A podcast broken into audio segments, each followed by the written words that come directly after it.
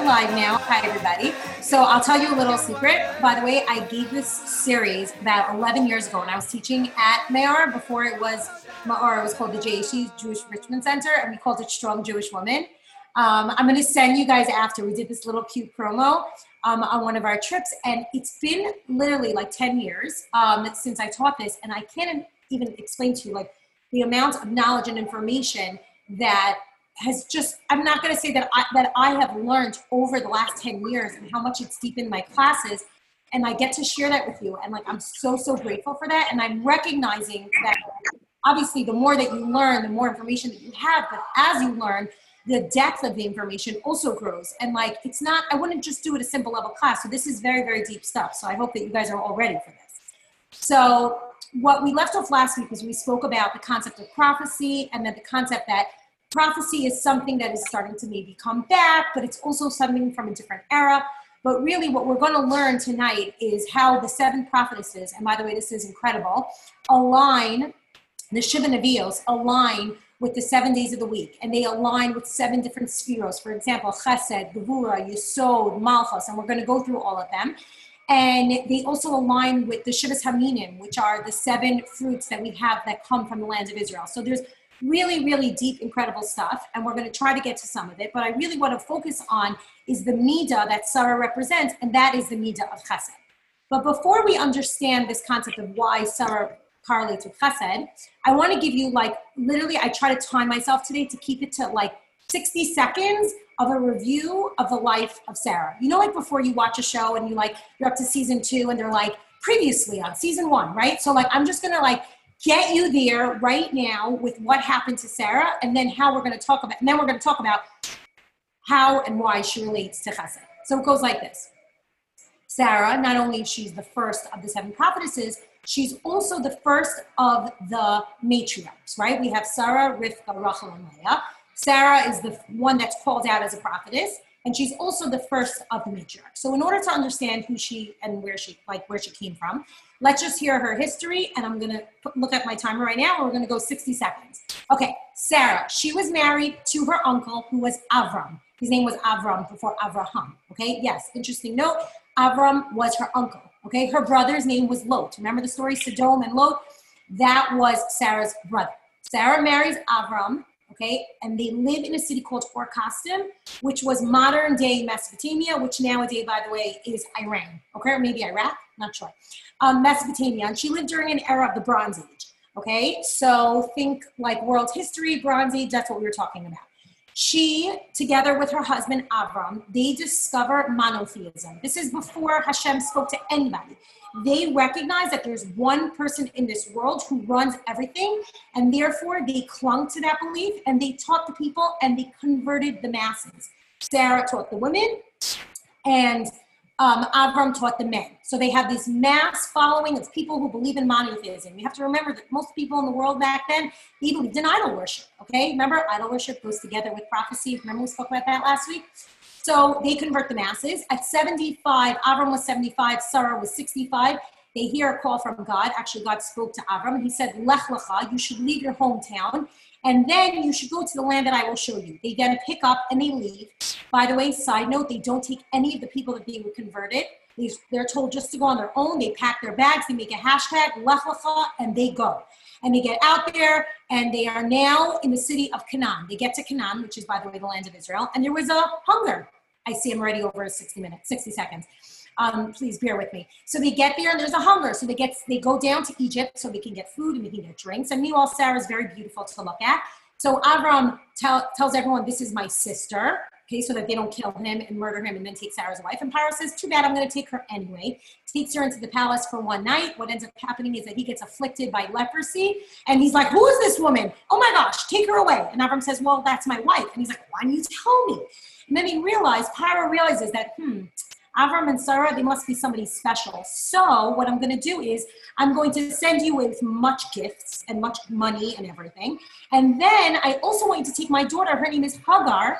And I want you to take her, and better for her to be a maidservant in your home than to be a princess in my home.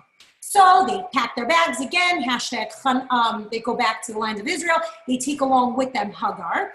And there, Avram is promised that he's going to have a huge nation. He has something called the Bris Bein Habsarim, which was a covenant that Hashem promised him. He's going to have many children. And then he and he goes, and now he's in the land of Israel, still no children. So there's actually another story where Sarah gets taken by another king, but we're not going to get into that. She's she just has like a bad, you know, history of being taken with kings. Um, with Avimelech, and similar story happened, and she got sent back home. And now she's in Israel, and she's waiting to have this child that she's promised, and she doesn't have a child. So she offers Hagar to Avram. Avram then takes her as a wife, and she says, "Maybe with you, I'll be able to have a child."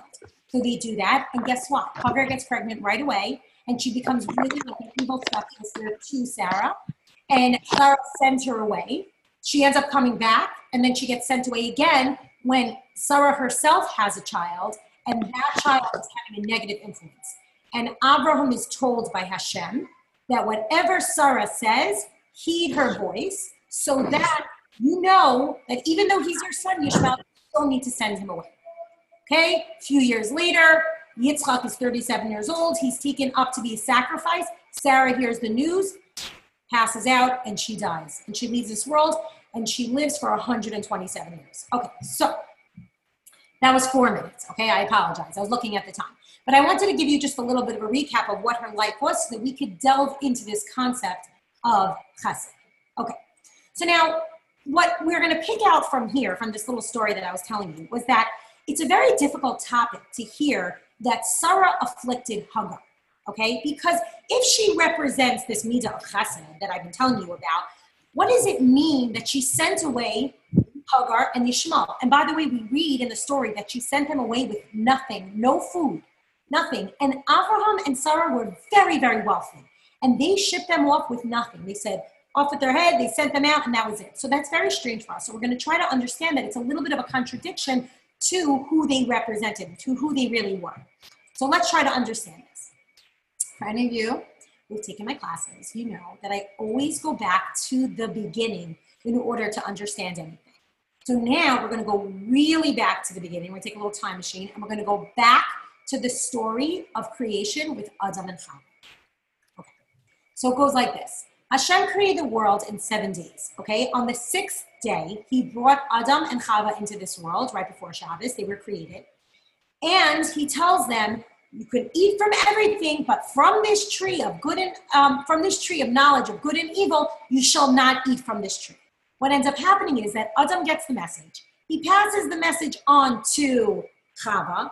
Chava hears it. Then the snake gets into her mind, and the snake says, "Oh, maybe you could touch it." And she touches it. Lo and behold, she eats from the tree, and then she shares it with Adam. Now, many things happened because of this sin. A lot of things ended up happening. But what most importantly happened was that before the sin, okay, pre sin, good and evil were separate entities. They were totally separate from each other. However, after the sin, good and evil became intertwined. And they are no longer recognizable as clear, separate entities. And what that means is that everything that's good has some evil in it, and everything of evil has some good in it. So it's like you have to be able to pull out those things. And our job here on this earth is to separate the good and the evil and to pull out the evil from good. Okay, because sometimes there's good and you have to pull the evil out. Sometimes there's evil and you have to be able to take it and you have to find the good. So, how do we do that? I'm going to give you an example, by the way. I'm going to give you an example of this. It tells us that you're not allowed to marry anybody from the nation of Moab, right? The Torah gives an example. You're not allowed to marry anybody from the nation of Moab. However, what do we know? Who came from Moab? We just had a holiday? Oh, you're all muted. Sorry. Ruth, David. right? Rus comes from Moab.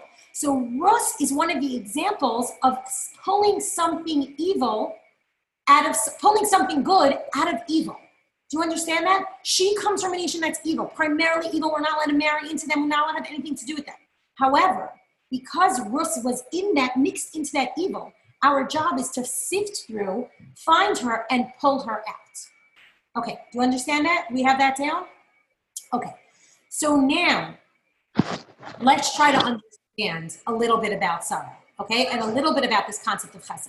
So after that sin happened, the other generations, they tried to with keep up the world, okay? And how do we hold up the world? After this sin happened, it was really bad. There are three pillars that the world stands on, okay? So we have Torah, Avoda, and Gemilas Chasadim. Okay, we have Torah, which is the study of Torah. Avoda, which is prayer and also sacrifices. And Gemilas Chasadim are acts of kindness. Now the world stand the world needs those three pillars to stand. And if we do not have those three pillars, the world gets destroyed. See the story of Noah and the ark, right? The world got destroyed. After after Noah stayed in the Teva, there were certain people who tried to withhold hold up the world with certain pillars, and Noah was an example. Noah did it for the world of Chesed. Noah, for one full year, 24 7, he was sitting in that ark with those animals. He was holding up the world of Chesed. His son, Shem, actually, Shem Be'eber, they had, um, uh, uh, what's it called, a yeshiva. Okay, and that's where, by the way, where Yaakov went to go study years later. So he was a pillar of avoda. He was trying to hold up the world with Torah and with avoda, which doing doing um, sacrifices. So there were people, there were individuals who tried to hold up the world. But with Abraham and Sarah, a different era began. Okay, a world, a new era, a new beginning began with Abraham and Sarah. And you should just know that they were tested in ways, okay, and you could learn the stories of Abraham and Sarah. They were tested in ways that nobody else was tested. They were sent to, you know, to to take the son that they were supposed to have children from and they were supposed to bring him up for a sacrifice. They were supposed to leave their hometown. They were tested in Egypt with Sarah being taken away by, by all these kings, right? So there were a lot of difficulties they went through, but what they were doing was they were correcting the sin of Adam and Chava through rectifying Torah, Avoda, and Gemilas Chasadim. Okay, and we're going to discuss how they rectified it like this. Okay, so Avram and Sarah, like we said, they went through all these tests. So the first thing that they were tested was with Torah. Okay, we know that the first test was Lech Lecha. Okay, leave everything behind and go. So, like I said, you know, I was making a joke. They made a little hashtag. They packed up their stuff. Like to me, if someone tells you you're going on a journey, like I'm very spontaneous like that. I'm like, get my bags, get my backpack, I put my little fanny pack, I pack, you know, my up here extra pair of sunglasses. Like I'm ready to go. Road trip, like I'm in there. You know that. Um, for those of you who like to hang out with me, you can totally join on a road trip. So for me, like on a superficial level, like this doesn't seem like such a major test that they would have. Go and move from one place to another, not so bad. But Hashem tells them, when you go, I don't want you to take the people that you brought towards Torah. The people that recognized Hashem through you, you got to leave them behind. And they were saying, like, what do you mean? I taught them so much Torah. We taught them so much Torah. How could it be that we, we can't bring them along? Like, these people are our family. You know those people you connect with over Torah, your chavrusas, anybody you connected, those become your family. So how could it be that I'm just leaving them? It wasn't so simple. But Hashem was saying, when you do something like that, why do you teach Torah? So I would respond, why do I teach Torah? Because Torah is the truth, right? This is real stuff. This, what I'm teaching you right now, this is real stuff. But he's saying, Hashem is saying, no, you only do it because I tell you to do it, because Hashem wants you to do it. And you know what? If I tell you to stop and move to another neighboring country, then you do that and you go. So if Hashem says no, then you don't. So by doing that, they actually passed the test and they corrected something that was a big mistake that happened in the time of Adam and Chava. What are they correcting? Let's say it made sense, right? When Adam was eating from the tree. He didn't do it for the taste of the fruit. He felt that it was true. If I eat from the tree of knowledge, then it's going to give me the option for more bechira, right? Like we always, we always talk about this, and we've spoken about this when we talk about bechira, that Adam eating from the tree actually allowed for more free will to happen because now good and evil is like a little bit blurred. So Adam was like, hmm, maybe I'm doing a good thing. But Hashem is saying, no, I told you not to eat from the tree. And because you didn't listen, now you're being punished. So by them listening to Hashem at this point, because like, what do you mean? I told all these people Torah, they should be with me, they should be with my family. And Hashem says, no. They actually went beyond human nature and they now are rectifying that part of Torah. Okay? So, and it actually it's very interesting because it says that when Sarah was taken in the she was taken into the palace of the kings, she was in not just Paro's palace, but also Abimelech's palace. when she was there with those two kings, it said she prayed out, she called out to Hashem and she begged Hashem and she said, please, Avram b'havtacha va'ani be'emuna. That you promised Avram that we're going to have many children. I didn't hear that, but I believe it. And because I have emuna, I want you to take me out of here. In the merit of my faith, I should be saved. And really, it's all based on listening. She only listened to Avram. She listened to Avram, who Hashem had told her. So there was like, you know, when you hear something from the source, you're like, oh, I'm going to believe that. But when you hear it from a friend, it's a little watered down, and maybe it's okay, right? Like, for example, when Chava told Adam, you know, like you could touch the tree, maybe you could eat the fruit, so it was watered down. And here Sarah saying, I am fixing that sin that they made, because even though I didn't hear it directly from Hashem, that I'm going to have a great nation, that I'm going to have children, I still believe it because you told Hashem. So that way, she dedicated her life to these converts, and then she left them all Avram and Sarah then perfected Torah.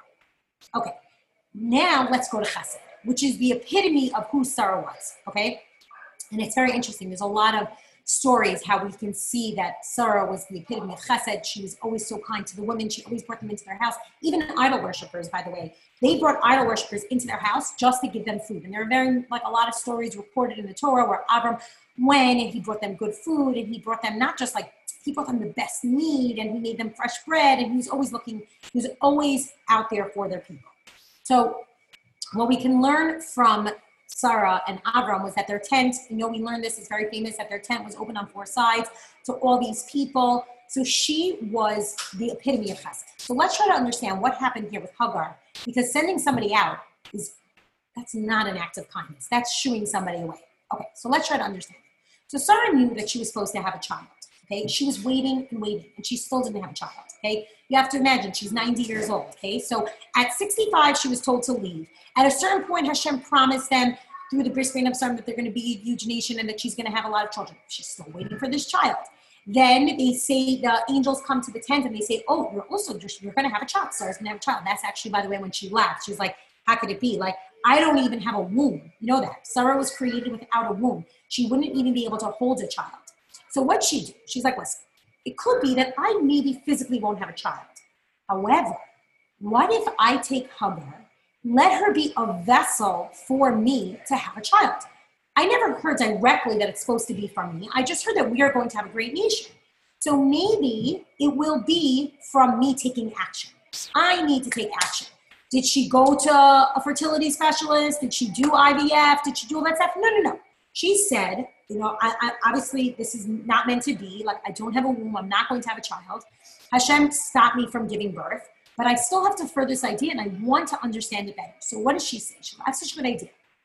I'm going to take my maid servant, and I'm going to have a child through her, right? The like, I was like, this is like a, this is an olden day uh, handmaiden's tale, right? Um, I'm going to have a child through her. If any of you watch that show, I hope you got that joke. Because if not, I think it's awful. I read the book and I'm like literally traumatized, so I was not able to watch the show. I only read the book. Um, so she's thinking, what does Hashem want from me? Okay, he wants, it's a call for me to do something. So she takes action. And by the way, we learned from Sarah that you're supposed to take action. I see, Elizabeth, I see your message, but I'm going to get to it after. Sorry. She takes action because, and this we learn that if you see that things are not going your way, you're supposed to do what we call your hishtadlut. You're supposed to take action. Like you could be like, oh, well, I'm going to get married, so I'm just going to sit here and wait for a guy to knock on my door and bring me a bouquet of roses. No, listen, you don't have to go on The Bachelor, but you do have to make some effort. You have to reach out to somebody, a matchmaker, somebody to help you to get married, and that's doing your hishtadlut. So the same thing is like this. She's thinking, what does Hashem want from me? It's a call to do something. So she takes Hagar and she says, Ulai. Maybe I will give birth through her. Okay, maybe if he takes Hagar as a wife, it will cause me to have children. And believe me, this was not an easy situation.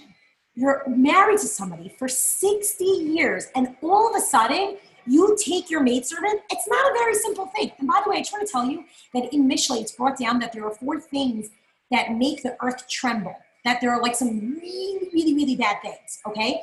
And one of those bad things is that the maidservant becomes your, she succeeds and becomes the main wife of the home. So now imagine this. Imagine your maidservant inherits and replaces the mistress, right? So I, like I said, I didn't watch Handmaid's Tale, but I think that's really what happens. I read the book, but I think that does that is kind of what happens. And it's something terrible that the earth can't handle it.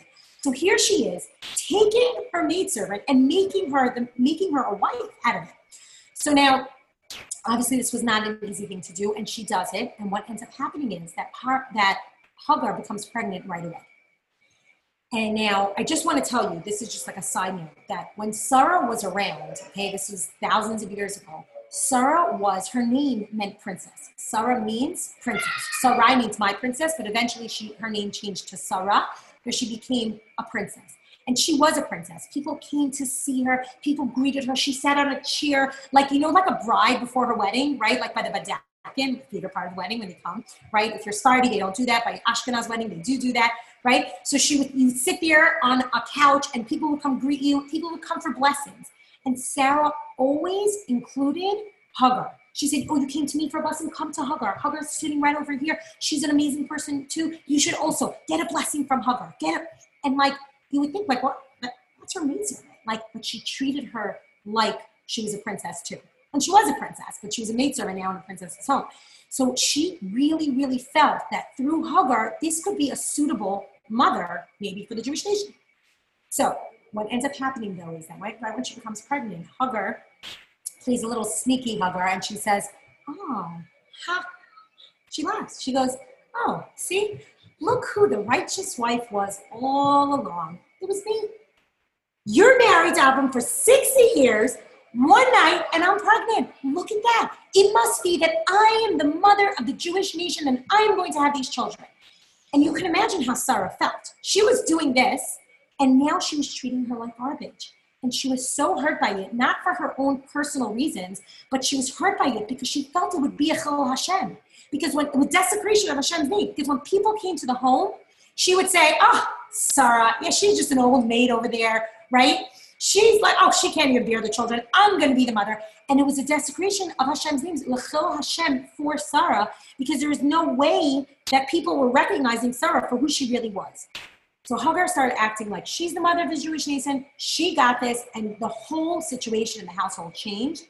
And now Sarah became the mistress, and Sarah became the maidservant, and now she became a wife. So a woman like Sarah, who was so incredible to give her to Avram, and realized this was a huge Chillul Hashem, she was really, really afraid. And what ends up happening is that she sends her away. She afflicts her with pain and she sends her away. Now, what that pain was and what she ended up doing, we're not going to get into that, but it was really, really a very difficult situation. She sends her away. Hagar leaves the house and she's pregnant and she's crying on the side of the road. And an angel comes over and says, Hagar, taps on the shoulder and says, Hagar, I want to tell you something. Go back home and I want you to bear the affliction that Sarah is giving to you because you are not to be the matriarch of the Jewish people, to go home. So she goes home and she bears whatever affliction that was. And later on in the story, Sarah, once Sarah at this point becomes pregnant, and now she gives birth to a son, and his name is Yitzchak. Okay, Yitzchak's getting a little bit older, and Ishmael is quite a troublemaker. He's actually a hunter. It says that he he actually committed the three cardinal sins, okay, adultery, murder, and idol worship. And he was a really, really bad influence. And what ends up happening is that, bye, right? Again, second time around, she ends up getting kicked out of the house. And this time, Avram says, Ooh, I'm not sure, you know, he's my son. I don't know what to do. And Sarah says the very famous words it's time for him to go. And he needs to leave and pack his bags. And Hashem said, You know what? Avram said, You know what? I don't feel so comfortable. I, I, I just feel like he's my son and I don't know what to do. And Hashem says, very famous words, whatever Sarah says, heed her voice. Listen to Sarah. And from there, we learn that Sarah's prophecy was greater than Abraham's because Abraham was unsure what to do. And Hashem said, whatever Sarah says, you have to listen. Okay. Now, if I were to ask you between me and you, which one was harder for Sarah to do? If Sarah is the epitome of chesed, which one is hard for her to do? to give Hagar as a wife to Avram or to drive Hagar away. I'm going to tell you, because I know we only have five more minutes, that it was sending Hagar away that was much, much harder. It went against her nature. Imagine someone who's always so kind and giving and has to shoo their guests away, has to end the party early, send them out, okay? So you're all, now I'm just gonna publicly invite everyone to my backyard, to my pool and have a pool party. So, because you know that I just love having people, everyone coming to my house. The hardest part for me is when I have to send the people off. I don't want anybody to leave. I want the party to continue. So it was very, very hard for Sarah. But what happened was when Sarah recognized that even though it may look good, okay, remember we said you have to draw the evil out of good? Even though it may look good, there is significant amount of evil. The ratio of evil here is much higher than the good, and that needs to be drawn out, and they need to go. And as much as Avram begged and pleaded and said, He's my son, he's coming for me, he's a patriarch, Sarah said, No, no, no there is there is good stuff. There is good stuff that comes from Ishmael and from Hagar. Hagar eventually she did teshuva and she was good and she was and, and she had many other children with Abraham. But that evil, she recognized that evil. And I just want to tell you that remember how we were saying that good and evil mesh together? What's amazing is that the fact that Yishmael came from good, because he came from Abraham, he was part good and part evil, that actually allows us to eventually overcome Ishmael. And it also gives us the times in history where the Ishmaelim, the Arabs, were good to us. And there were times that the Arabs were better to us than the Christians. Okay, during the during the Spanish Inquisition, the Arabs were there for us. During that era, the Arabs were actually better for us than during the Crusades. And that is all because there is some good mixed in that evil. And the fact that we will eventually one day be able to destroy all of uh, our enemies, especially the Arabs, will be able to destroy Ishmael because they were, there is some good in there. So even though there's good and evil, there's blended together. So by Sarah sending out Hagar and Ishmael, she rectified Gemilot Chasadim. She rectified the idea of chesed. Because even though chesed is like, come everybody into my house, into my tent, pool party, everything, knowing when it's over and when they need to leave was rectifying the sin and rectifying the idea of chesed. And I'm just going to end with this last thought because I know we don't have that much time, but I don't want to leave you hanging with avoda. And it goes like this. The last one, avoda, is prayer and sacrifice. What do we know? When, Yish, when Yitzchak was 37 years old, he was taken up to be brought as a sacrifice by Abraham. Abraham said, take your son, the only son, the one that was born to Sarah, and go bring him up as a sacrifice. And that was very, very, very difficult for him to do because he was like, the whole Jewish nation is supposed to come from me from this guy, and now I'm bringing him up as sacrifice. And what happened was he was brought up. He was brought up to be as as um, the Akedah, the Akedah Yitzchak, and it says that the the angel of death, came and knocked on Sarah's door and said, "Sarah, do you know where your husband is?" And she's like, "No, I think she went in. He went out for a walk with my son, with Yitzchak." And she said, No, do you want to see what's happening? And he actually showed her a vision of Abraham standing there with a knife in his hand and Yitzchak being bound to be brought up as a sacrifice. And it says that her neshama left her and she died at that moment at 127 years. And it's crazy. It's a crazy concept. But what Sarah realized, okay, deep down, she realized that this is her way this is the way of rectifying avoda, and she was brought down into this earth to do that. Her and Avram were there to do that, and she realized that she reached a level of perfection that nobody else has done. And she, her husband was willing to nullify himself before Hashem. What she did was she in herself ended up being the sacrifice. She elevated avoda and rectified avoda by her soul leaving this world. Because we know, between me and you, we know Yitzchak stayed alive and Yitzchak had children and then Yaakov had children. Now we have the Jewish nation. But when her soul left this world, she rectified that idea of avoda. So that we're gonna, and I'm gonna leave you here. I know we have to go with the tutors. What I want to show you is that through Avram and Sarah's life, and specifically Sarah, she was able to rectify the idea of Torah, Gemilas Chasadim, and avoda. And with that, the world was able to continue. And last thought is that she actually represents Sunday. She's the first of the week. And what we know about Judaism is that the first of the week and the end of the week always coincide. And it says that Sarah lived 127 years. Who is the last of the prophetesses? Esther. How many cities did Esther eventually rule over together with Achashverosh? Everybody out loud? 127. So Sarah and Esther have a connection, and Sarah's fruit that Sarah's food that she represents in the land of Israel is wheat, and wheat is the basics of everything, and wheat actually represents the act of chesed and of giving. So I'm going to end here because I know that we have to let the tutors go. Hold on one second. There's like so much information going on in my brain right now, and I wish I can continue to share more with you because there's so much involved in this. But just knowing this idea that Sarah was able to rectify those three things in her 127 years is like, for me, brains on the floor. And we didn't even get to half of the stories of Sarah, what an incredible person she was. But Nalini prepared amazing, amazing source sheets. And you are going to break up now into tutors and you're going to learn. Tali, I feel bad. You could unmute everybody, or are you just going to let them go like that? Um, I I really really appreciate. It. I hope I, am sorry if we went overtime and to all the tutors. There's just so much information, so I just didn't about this. Yes, should I go to those? Robinson, you have really good questions on the chat. Oh, okay. what, do you, what do you think? What do you think? Do we have two minutes to do that? Yeah, let me. Mm. Okay. Yeah, so if Avram was the first Jew, was Sarah the first Jewish woman? So Abraham, yes, Sarah was the first the Jewish woman. Okay, because what we learn is that we think that Adam and Chava are like all the Adam and Chava are the beginning of creation, but Adam and Chava are not necessarily Jewish. But yeah, she was the first Jewish woman. Um, oh, this is a good question. Did she convert? How was the first Jewish? She was the first Jewish woman. So basically, when Avram chose Avram and Sarah, they recognized that there's a God in this world they became the first people to understand monotheism. Now, really, the first Jews are the ones that we got, the Jews that stood by Har Sinai. So to say that we were the first Jews is maybe not the right answer. Maybe Mary, you can help me with that one. But because really, we became the Jewish nation at Har Sinai. So up until then, there were people who recognized monotheism and also people who accepted the Torah and mitzvahs. Because Adam and Sarah, they kept all the mitzvahs. Sarah kept Shabbos and kosher and the mikvah. Sarah was, and we didn't even get into this. Sarah kept, Sarah made challah every single week. Sarah and Avram, they, they kept Pesach. So yes, they were definitely, they kept the mitzvos, but to say if they were the first Jews, I would say that probably the first Jews were at Mount Sinai.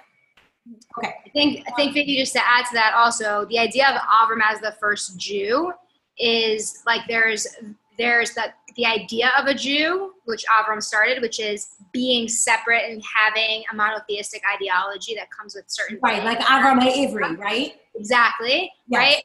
Avram was called Avram HaIvri, which means like the one who is on the other side. So, mm-hmm. which is where we got the word Ivrim, which is where Hebrews come from. That concept of Hebrews. So Sarah in that way was on that team, but the Jews in a non-conceptual, practical, national way, like they are saying, that didn't actually come until Sinai. Okay, perfect. Okay, how did she know that she's going to have a womb? So she was born, it's brought down in the Medrash that she was born without a rechem. A rechem is the Hebrew word for a womb. She did not have the ability to hold children. And then it says it's like she was like in a constant state of like menopause, literally. So in order for her to have a child, Hashem brought back this idea of her period so she was able to have children. And to the point where she was even able to nurse children, um, nurse Yitzchak, and that was amazing. I don't think she knew she didn't have womb. She realized that she was having trouble conceiving. I think. Uh, I have a follow-up question. Ignite pool party, yes. Post COVID, yes. Um, so she never had a period until like she was 90? So there's an idea that she did have it, but then it stopped. There's different midrashim. There's a lot of midrashim on what the actual issue was, if she was able to have children. Because then we also learned that she kept Taharas HaMishpacha. So if she kept Taharas HaMishpacha, then she must have had her period, because that's the whole idea of impurity. So there are different medrashim and different answers as to what it was, but she definitely had trouble conceiving and having children. And that probably at a certain point, I would assume that she just gave up, that she thought that she were not to have a child. That's when she brought Hagar into the picture. Okay. Okay? I'll have to Makes stop. Sense? are waiting, but figures you're the best. Okay. Thank you. Thank you guys.